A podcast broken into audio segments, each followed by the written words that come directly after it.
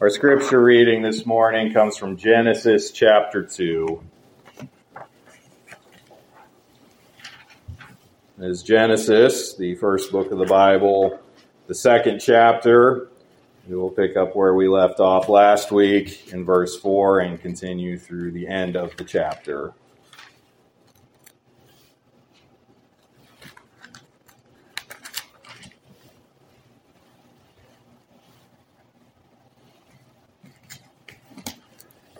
Hear now the reading of God's holy, inerrant, and inspired word. This is the history of the heavens and the earth when they were created, in the day that the Lord God made the earth and the heavens, before any plant of the field was in the earth, and before any herb of the field had grown. For the Lord God had not caused it to rain on the earth, and there was no man to till the ground. But a mist went up from the earth and watered the whole face of the ground. And the Lord God formed man of the dust of the ground and breathed into his nostrils the breath of life, and man became a living being. And the Lord God planted a garden eastward in Eden, and there he put the man whom he had formed. And out of the ground the Lord God made every tree grow that is pleasant to the sight and good for food. The tree of life was also in the midst of the garden and the tree of the knowledge of good and evil. Now a river went out of Eden to water the garden, and from there it parted and became four riverheads. The name of the first is Pishon.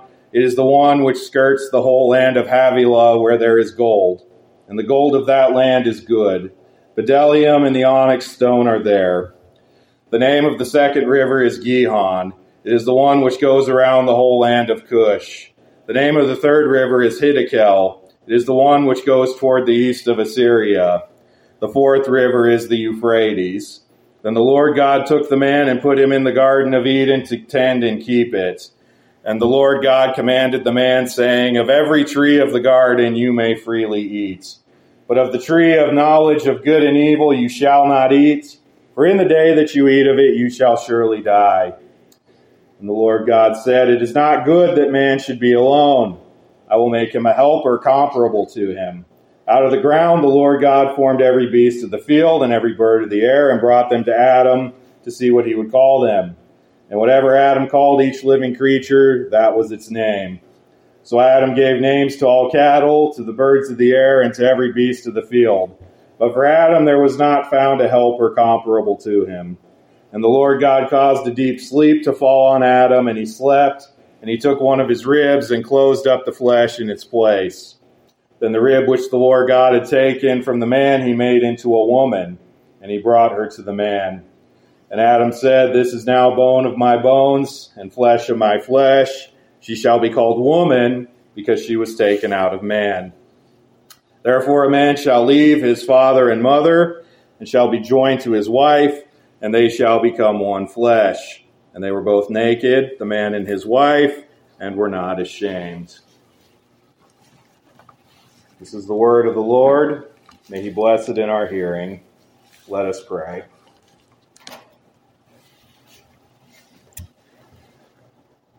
Father, as we come to your word this morning, pray that you would illuminate our hearts and minds by your Spirit to receive it, to understand the good world that you made, what you have created us for, and though much has been lost in the fall, uh, what remains for us to do? And most of all, how we should know your Son, Jesus Christ, by whom we can return to this state of innocence that has been lost.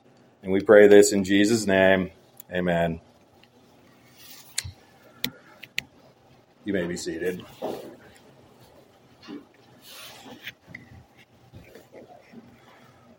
What is the perfect world? The ideal world. How would the world be if everything was as it should be? What is the ideal life of human beings? If everything were perfect, if everything were right, if there was no sin or death or violence, warfare, disease, poverty, heartbreak, all the other things that make for suffering and difficulty in this life, if there were none of those things, how would the world be? Many have pondered this question, though with varying degrees of success or failure.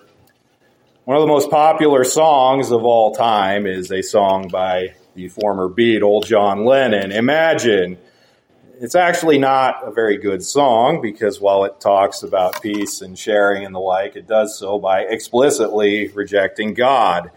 Uh, John Lennon, he advocated a form of communism and of building a utopia, building a perfect world on this earth. As he says in the song, he says, Imagine there's no heaven. It's easy if you try. No hell below us, above us only sky. Imagine all the people living for today. And then he continues, Imagine there's no countries. It isn't hard to do. Nothing to kill or die for, and no religion too. Imagine all the people living life in peace. Now, in the world, to those without God, this sounds very utopian. It sounds very idealistic, but it was ideas like Lenin's atheism and communism that were the reason that over 100 million people were killed in the 20th century under regimes such as Stalin in the Soviet Union and Mao in China. Our human attempts at fixing this world, at making this world perfect, always fail. So we might ask, well, what is a perfect world? Has there ever been a perfect world? Is there any way we can have a perfect world? Well, as Christians, with God's Word, we can know the answer. For one chapter, in chapter 2 of Genesis, we see the world and we see man's life in this world as it was intended. We see man as created as our confessional documents say, in his state of innocence, good and in the image of God before the fall and sin. Now, last week, in chapter 1 through verse 3 of chapter 2, we saw the week of creation. Days 1 through 6 of creation, followed by day 7 of God's Sabbath rest. In chapter 2, we see something uh, that is called a recapitulation, something that occurs often in Scripture, where after describing certain events, the text will go back and describe them again, but from a different angle with different points of emphasis. Basically, same story, but from a different angle. So while last week was the account of creation as told with an emphasis on God's creative power and authority, out of nothing, God making everything in the span of six days and very good. This week we get a partial retelling of creation with a particular focus on humanity, on man and his creation, and what proceeds out of that. So we will look at this recapitulation of the part of creation concerning man today in three points. First, we see creation in verses 4 through 14. We see how God prepares to create man and does create man and what provision he makes for man. Second, we see a covenant in verses 15 through 17. Having created man, God makes a special act of providence towards him. He gives man a command, but with a promise. And then third, we see companionship in verses 18 through 25. Among the creatures, there is not a suitable helper for the man. And so God will act yet again. So we have creation, covenant, and companionship. Those are our points for this morning. First, we see creation in verses 4 through 14 of this chapter. Now, in verse 4, we get the series, the first of a series of introductory statements that will be used to structure the rest of the book of Genesis. These are the generations, as some translations say, or as the New King James I read from said, these, this is the history. Now, this Hebrew word here for generations or history is toledot. And Genesis is often referred to as following this structure of toledotes. Every few chapters, you'll see another one of these introductions that these are the generations or this is the history. Again, using this word toledot.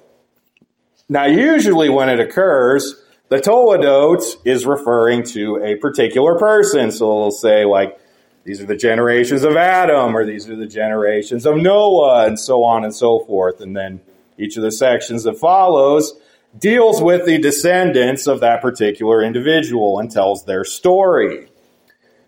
But this first Toledot does not is not assigned to a particular person. It is assigned to the heavens and the earth in the days of creation because we look at the scene before the creation of man. This is the Toledot of the beginning of humanity.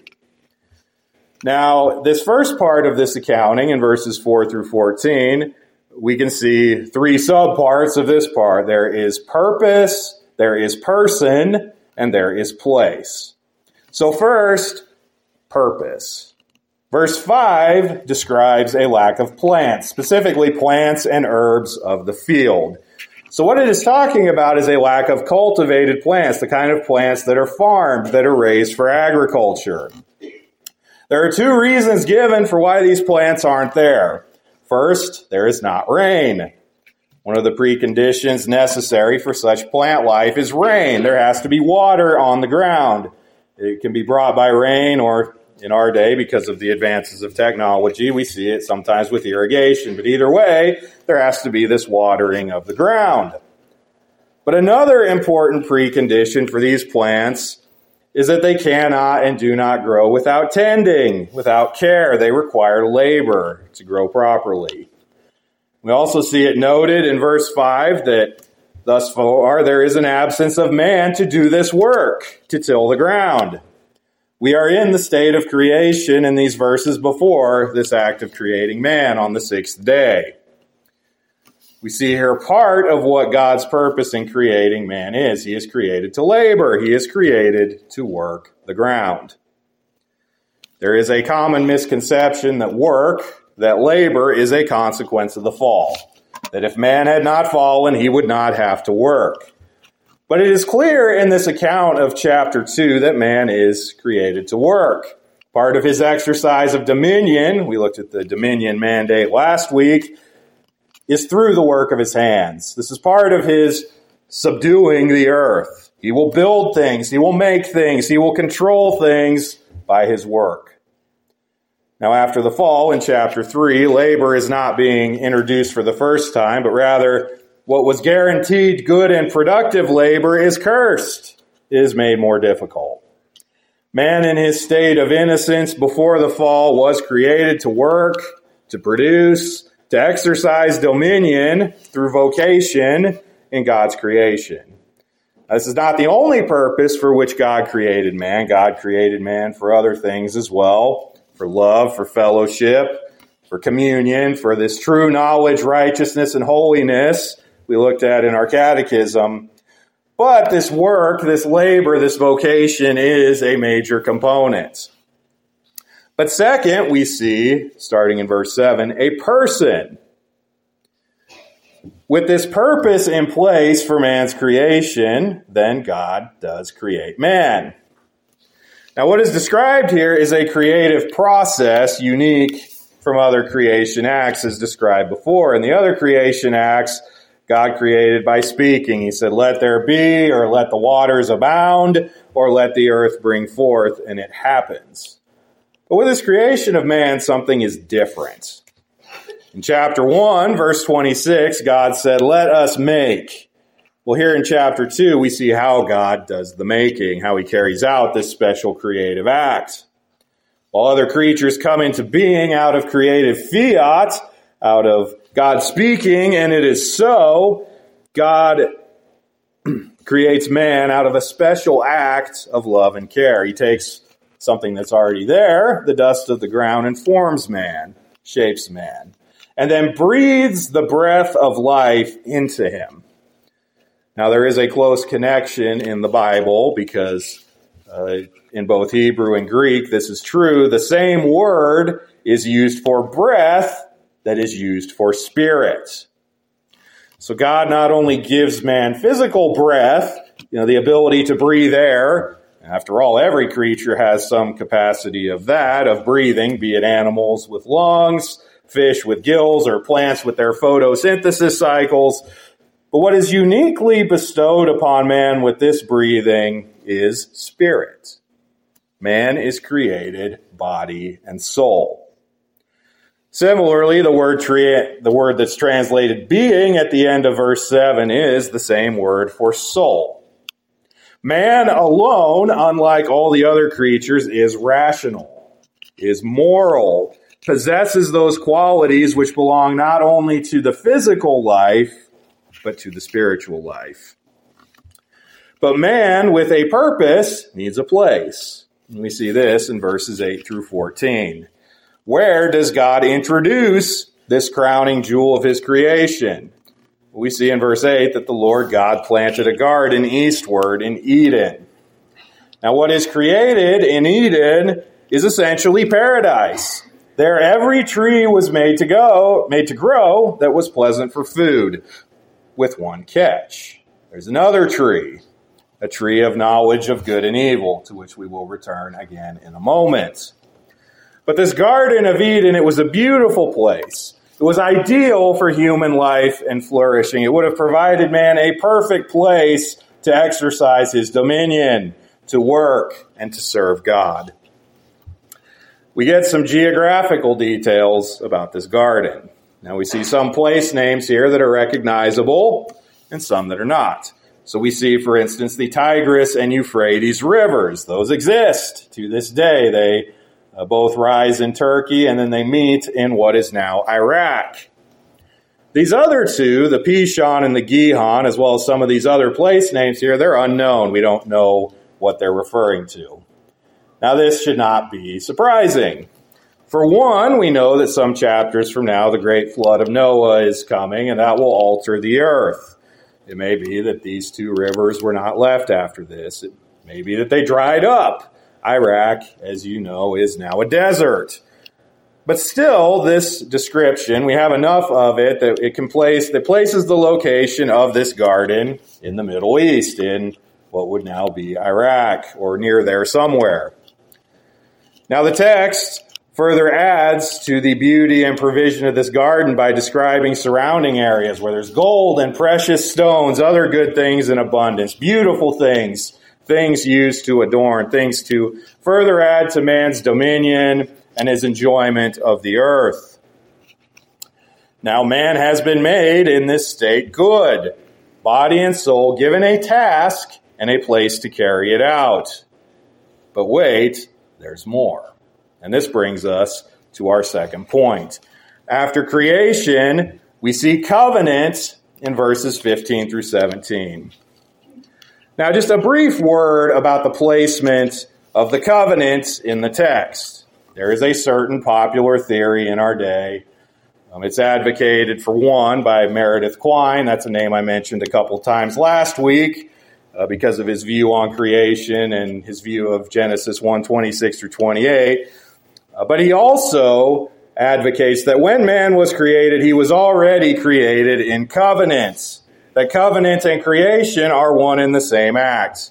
But this does not seem to be an accurate description of either the biblical text, which we look at here, where we see this covenant coming after, or how our Reformed theology interpreted it, as we read in our catechism. So, question 12 of the shorter, question 20 of the larger catechism, they're on the back of your bulletin if you'd like to look. Both place the making of covenant subject or subsequent to creation. And so, too, does the Westminster Confession. It places the creation of man in chapter 4, but covenant in chapter 7. Now, why am I telling you this? Why does this matter? Well, what is the implications of collapsing covenant and creation into the same act? Well, the reason that people do this often is they want to mitigate the perpetual and universal binding of the moral law because man is created moral, man is created accountable to God's law, and then also to mitigate the continuing validity of the dominion mandate. For Kline and for others who follow him, law only exists, they would say, in the context of covenants, even though this doesn't seem to be an accurate biblical reflection on the place of law. Furthermore, Scripture places dominion in chapter 1 as a part of creation prior to any discussion of the covenantal relationship in chapter 2. The reason some collapse law and dominion into covenant is to argue that Christ fulfills the covenant with Adam and then so relieves or downplays Christian duties under the moral law, as well as the dominion mandate to be fruitful and multiply and subdue the earth. Which I would argue that this view is a foundation for antinomianism, for opposition to the continuing validity of God's law which, as Reformed people, were very clear that the moral law does continue. Uh, much of our catechisms are expositing the Ten Commandments and how they continue to apply to us. So we should reject this view that collapses creation and covenant together, and we should look at them as separate, as subsequent in sequence. Perhaps a way to illustrate this you are born to parents because they are your parents. You are born with an obligation to obey them, to love them, to honor them. They cared for you. They raised you. They gave you what you needed to live. But that's not the only relation that exists between a parent and a child. So, one such example we see would be a matter of inheritance. Inheritance is not given to you on the day you are born. It is given to you later. It is given to you on a day that terms are met, usually the parent's death, if you have pleased them throughout your life. Well, inheritance is an additional gift, an additional blessing that comes from the parent child relationship that is not part of the natural relationship. It's based on the child living and acting and being a certain way. That is a helpful way to illustrate covenant. Covenant is not man's natural created state. It is an additional act of God towards us. The, the Catechism calls it a special act of providence, something given additionally. Now, this distinction helps us to understand why, after the fall, the mandate for dominion remains. This being fruitful, multiplying, subduing the earth. In fact, it's restated again in Genesis 9 after the fall that man is to multiply and fill the earth. Family remains the most basic and essential unit of society. These gifts of God created into our nature do not go away because of sin. They face difficulty. They need to be renewed in certain ways by grace after the fall, but they remain as a part of God's creation. The moral law remains post fall because even though we cannot keep it perfectly, it remains written on the hearts of man to bind them forever, to testify to their sin and misery and need for salvation, as well as ordering society and ordering our lives. Romans 2 is clear that the law is written on the hearts of the Gentiles. They know to a certain extent what God requires of them. As chapter 19 of the Westminster Confession is clear, this moral law is the same law that was delivered on tablets at Mount Sinai, the Ten Commandments. The first table concerning our love for God, and our second concerning love of neighbor. The Ten Commandments form the basis for all civil morality, and every person is bound by them, whether they choose to acknowledge it or not. Obviously, the heathens and pagans break the first table by failing to love and worship the true God as he commands. Everyone breaks the second table in various ways by failing to love neighbor. But the law being broken does not make it any less of a law. The law is good and the law binds all of mankind forever. But now, having situated covenant properly, let us look at the covenant itself. So God has done this great favor to man by creating him, giving him life, giving him purpose, giving him this garden and all good things in it. But then, this special act of providence, this additional stipulation, God enters into this covenant of man, with man, in verses 15 and following. This covenant is an act of special revelation. It has to be spoken by God. It is not naturally known to man in his created state. Man does know that he is moral. He knows there is right and wrong. He's even put in the garden to work and to tend it and to keep it. But there is something additional that must be revealed to man by the word of God. And that is this. Of every tree of the garden you may freely eat. But of the tree of the knowledge of good and evil you shall not eat, For in the day that you eat it, you shall surely die. So, after his creation, God places man under this covenant. God condescends to man. He comes down to man to reveal to him additional things beyond his natural knowledge. That is, man is blessed. He's given life. He's given this garden. He's given a way to everlasting life, but on one condition. He must not eat of the tree of the knowledge of good and evil. Now, this covenant is referred to in our theology often as either the covenant of works. This is the language that Westminster Confession of Faith, chapter 7 uses, or the covenant of life. This is what the larger and shorter catechisms use. They're referring to one and the same thing. I've also printed those texts on the back of the bulletin if you'd like to look at those. But all of this to say, it is a covenant of works because works were the requirements of man in the covenant. In order to fulfill the covenant, man had to do certain works. He had to do certain things, not eat from the tree. But it is a covenant of life because life is what is promised in it. Life is the reward. Life is the blessing for successful fulfillment of the covenant terms. In this state of covenant, Adam was sinless, but he was able to sin. He was, as our standards say, left to the freedom of his will. He could choose to obey God, or he could choose to disobey and sin by eating of the tree. Had he continued under this state of sinlessness, not eating of the tree, he would have had everlasting life. It was a state of probation after he fulfilled the terms of the covenant, he would have lived with God in true blessedness forever, unable to sin. But there was another way this could and sadly did play out.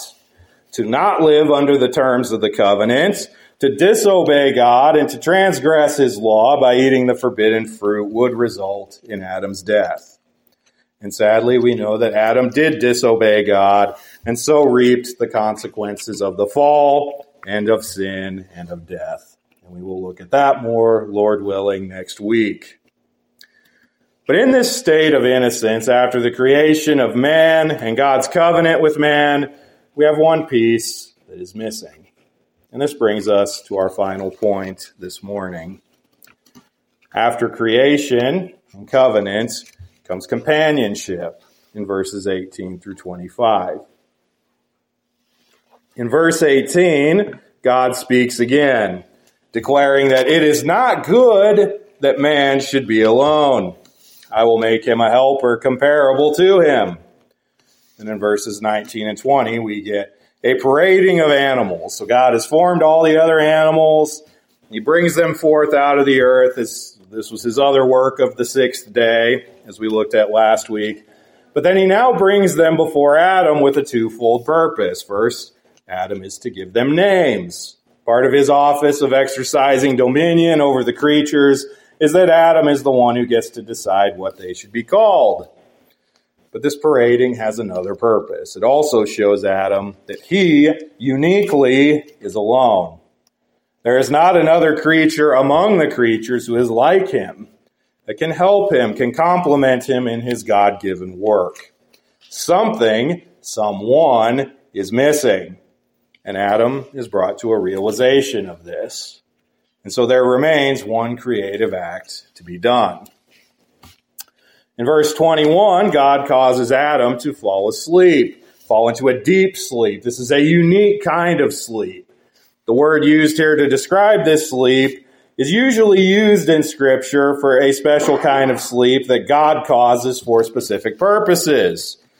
I mean, it has to be a pretty deep sleep when you see what God does next. He actually takes out one of Adam's ribs. You have to be deeply enough asleep that there's no chance of waking up in the middle of that.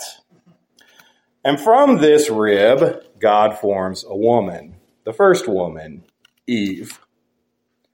Though we probably don't often think about this when we consider this passage, it is deeply significant that the woman is made from the man.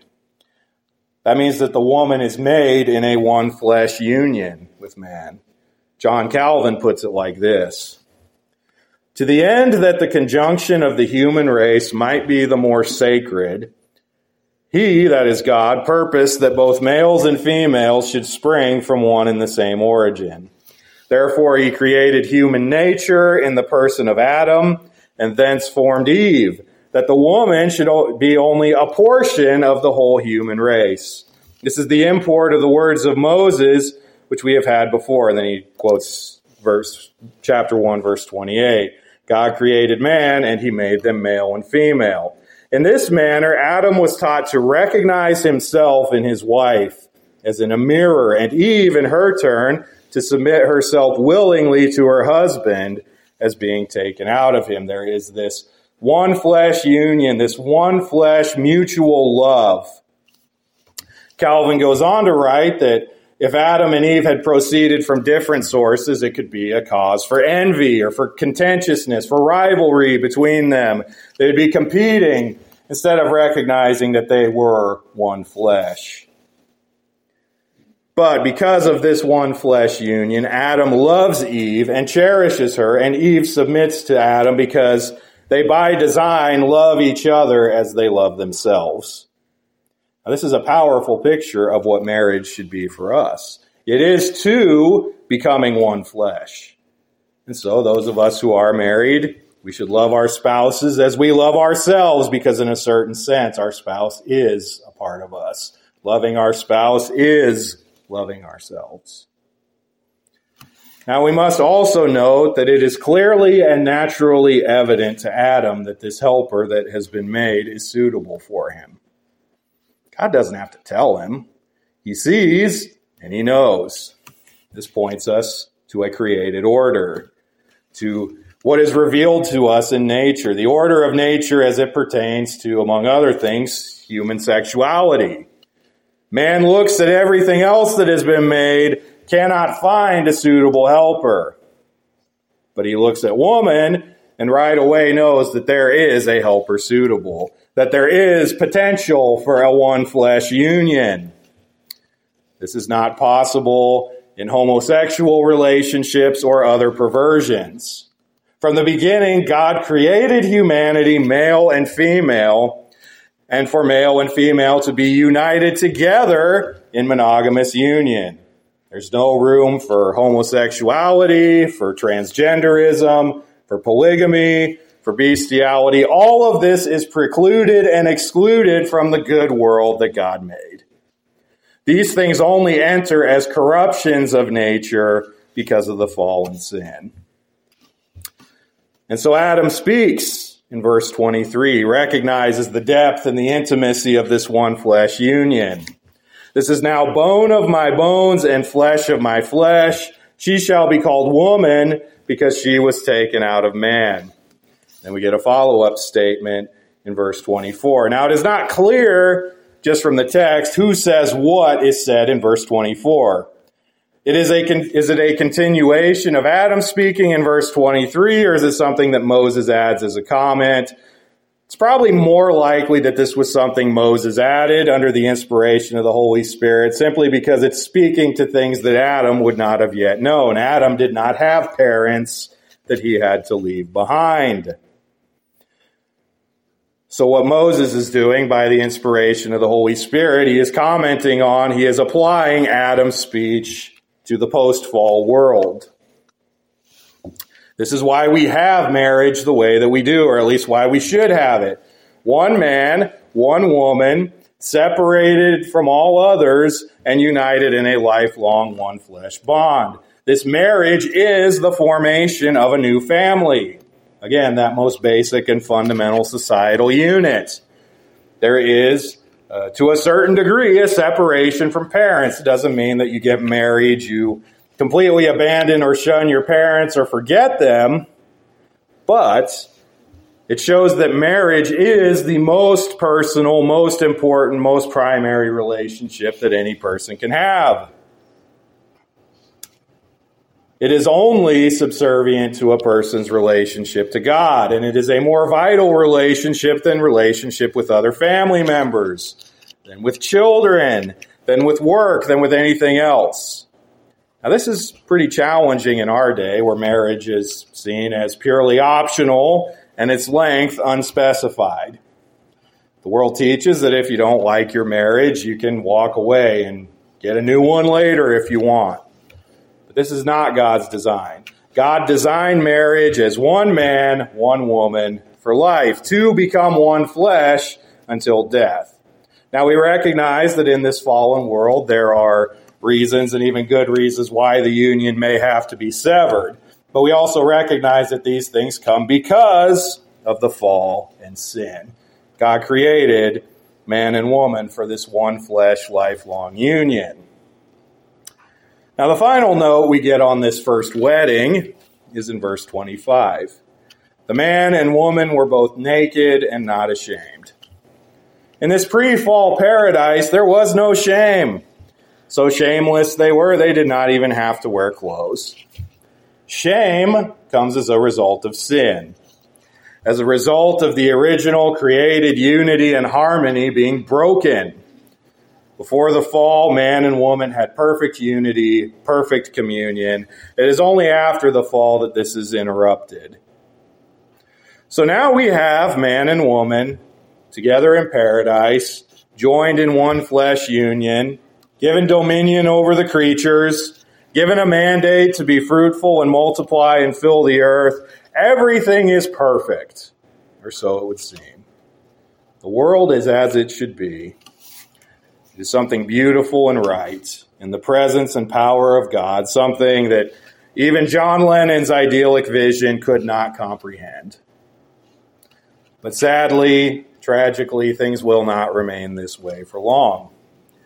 After chapter 2 comes chapter 3, the fall and the introduction of sin.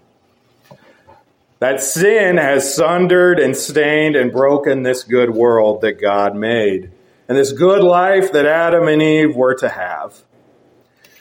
We all see this, we all know this, we all recognize this. As we hear this text, we hear something that seems very far, very distant from us. The world cries out to us in various ways that we have lost something, that things are not as they should be. But there is a way back. Though this world and this life remain fallen and sinful, Jesus Christ has made a way for restored perfect fellowship, for eternal life and blessedness with God. After Adam's fall, Christ will come. He will keep the law perfectly in the way that Adam could not. He will die an atoning death to pay the penalty for Adam's and our sin. External life and blessedness are offered to those who will repent of their sins and believe in this gospel by faith. It is for this life and blessedness with God that we were created. And so may we all have this life and blessedness. May we all trust in Christ, believe in Christ, hope in Christ, that one day again we will live in the perfect world. Let us pray.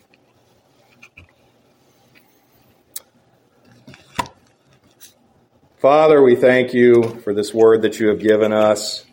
We thank you for all the blessings of this life that you have given us, that you have created us to have. Even though this world is fallen and sinful, you in so many ways watch over us and preserve us and bless us. But we also see in this text something that seems far removed from us, a world and a life that we no longer have. And we thank you that by your Son, Jesus Christ, you have made provision for which we can be reconciled to you and have hope of eternal life that is in this paradise that has been lost. And I pray that all here gathered would believe this and would proclaim this truth to this lost and dying and sin stained world. We pray this in Jesus' name. Amen.